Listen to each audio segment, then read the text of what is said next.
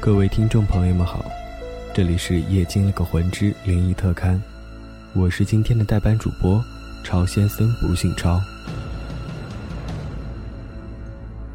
之所以会在今天播出我们的本期特刊呢，一方面是由于电台粉丝已经破万了，回馈长期以来一直支持和喜欢我们的各位听众朋友们。另一方面呢，就是我有朋友在微博上向我推荐了本期节目的素材，然后我看了以后呢，也觉得，哎，对这篇素材就是很合适播讲给各位听众朋友们听。毕竟现在鬼故事说多了，也就没什么太大意思了。大家首先第一个都知道它是假的，是别人编的；第二个就是，你只有当时在听的时候。呃，比如说很安静的时候啊，你会有那样的感觉，会觉得恐怖，不会给你留下什么深层次的印象。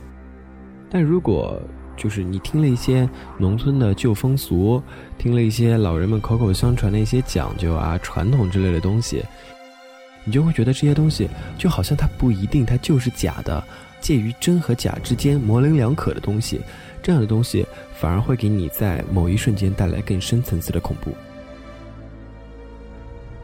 当然，我也并不是在这里说要宣传封建迷信，但是当今社会嘛，真的有很多超自然的现象是用科学无法解释的。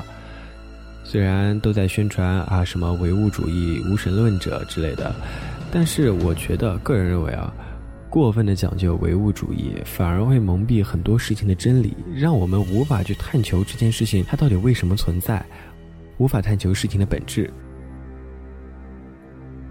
好，OK，扯远了。那么接下来就让我们切入主题，让超先生告诉你民间流传的睡觉事迹。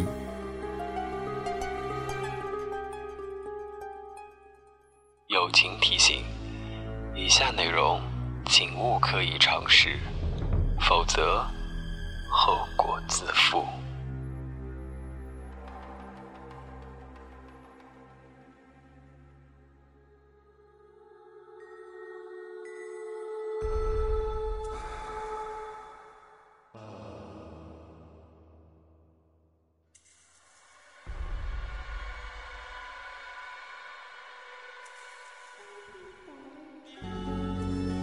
首先，第一季，记枕边留有空位。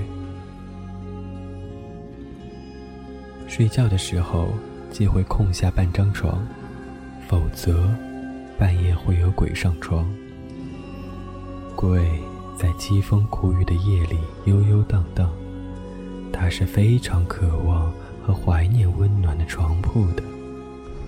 如果看到你空出了半张床，那他就会躺上去，静卧在你的身边。所以，一个人睡的时候，一定要睡在床的正中央，切记不能趴床沿，而导致空下半张床。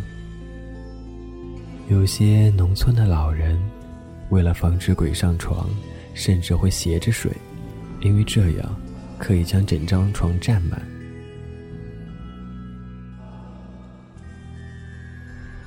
二，忌床上多余空枕。一般来说，床上躺几个人就摆几个枕头，切忌多余出来空的枕头，因为这样同样容易招鬼上床。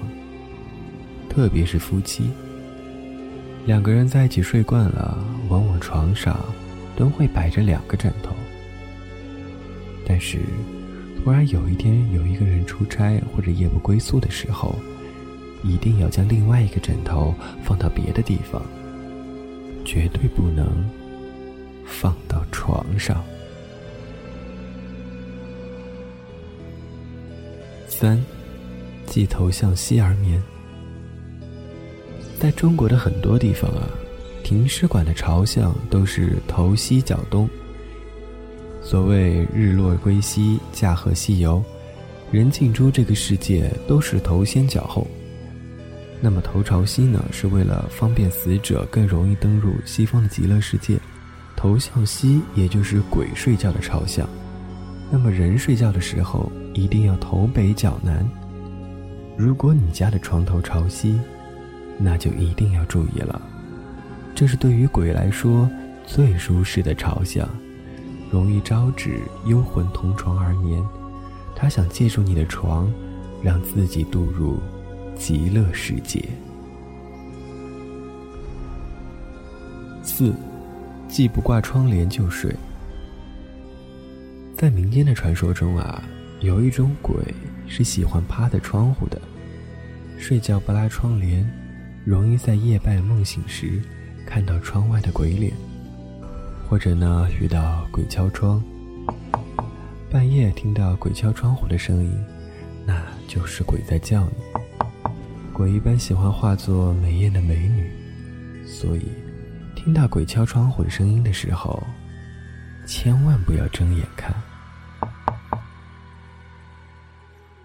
五，衣柜门即敞开。小孩子都喜欢躲进衣柜里玩捉迷藏。在民间的传说中呢，就有这样一种鬼娃娃，他为了躲避黑白无常的勾魂锁，常常躲进别人家的衣柜里，藏在大人们悬挂的衣服后面。而他们往往呢，就是趁着夜间衣柜的门没关而进入的。所以，如果你在夜深人静的时候，听到衣柜里发出哔哔啵啵的声音，那你千万不要打开柜门。六，睡觉忌讳不关门。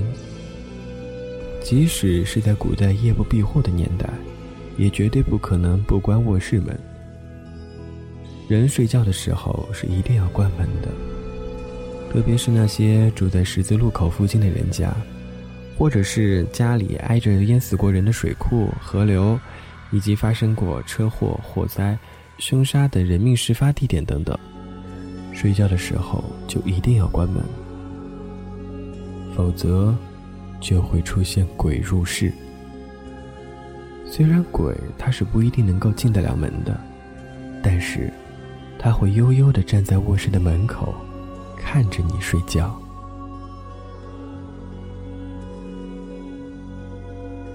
七，夜间忌照镜子。一方面呢，每个人的身上都有七分人气，三分鬼气。到了晚上的时候，一般都是阴盛阳衰，鬼气上升。这个时候啊，如果你照镜子，往往会看到一些你不该看到的东西。另一方面呢，有一种女鬼喜欢看镜子里的自己。有网友就说啊，他有个同学半夜醒来。看到有个女人在自己的卧室的梳妆镜前梳头，但是他的老婆呢，就躺在自己的身边。八，人死需换床。活着的人是绝对不能睡在死过人的床上的，而死者用过的枕头也一定要丢出家门。前面说过了。鬼魂是非常喜欢游荡的，特别是刚刚过世的人，他死后常常会在自己家的附近游荡，甚至回到自己生前睡过的床上睡觉，也是很有可能的。九，卧室忌悬挂风铃。在古代啊，风铃是招魂的，上接天，下接地。通天通地的地方才适合挂风铃，像什么屋檐、庭院、楼阁、廊道这样的地方，这些都是通天通地的地方，完全不封闭，魂是待不住的。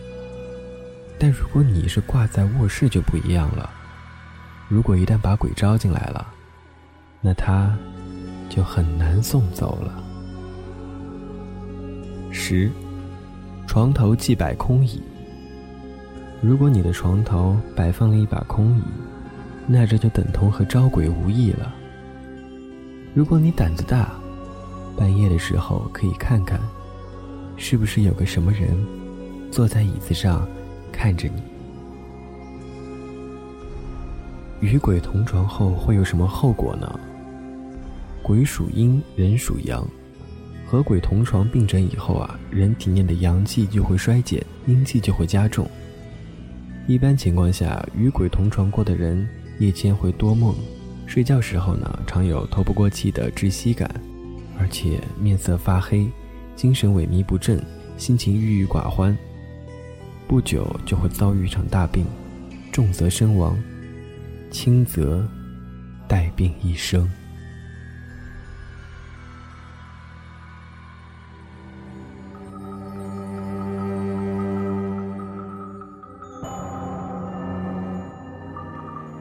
听完了民间流传的睡觉实际，各位听众朋友是不是在检查自己的床铺？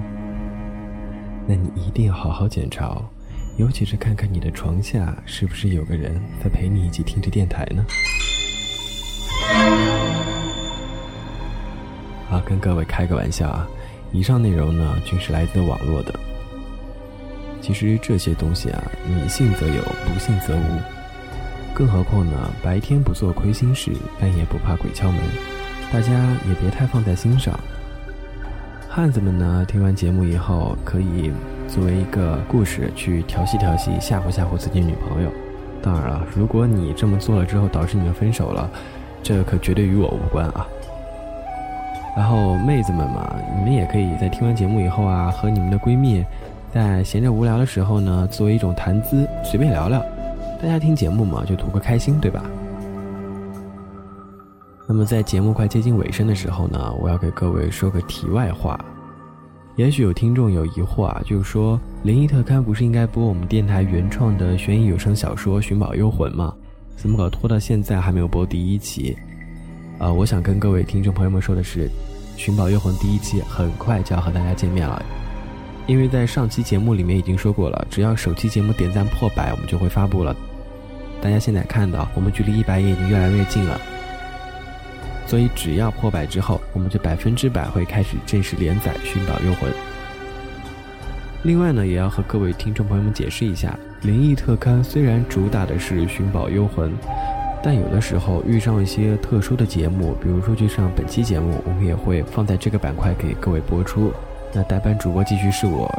如果各位比较怀念于先生的声音的话，就抓紧时间点赞我们的首期节目，这样《寻宝幽魂》第一集出来的时候，满满的都是于先生的声音，绝对不会让你失望的。好，那如果听众朋友们有很好的素材呢，都可以给我们电台投稿，我们的交流平台也有很多，像 QQ 群啊、公共微信、百度贴吧、YY 之类的都有，你在任何地方都可以去投稿。当然，新浪微博的用户也可以直接艾特我，因为我们电台的官方微博现在还没有正式开通，所以这段时间里，就我的个人微博就代理了官方微博的职能。我的微博名呢是 Superfail，想开始新生活，欢迎各位踊跃的向我们投稿。好的，本期节目到这里就要和各位说再见了。如果你喜欢我们的节目，喜欢夜惊了个魂，就要多多点赞和分享给身边的人。感谢您的收听。我们下期节目再见喽，各位，拜拜。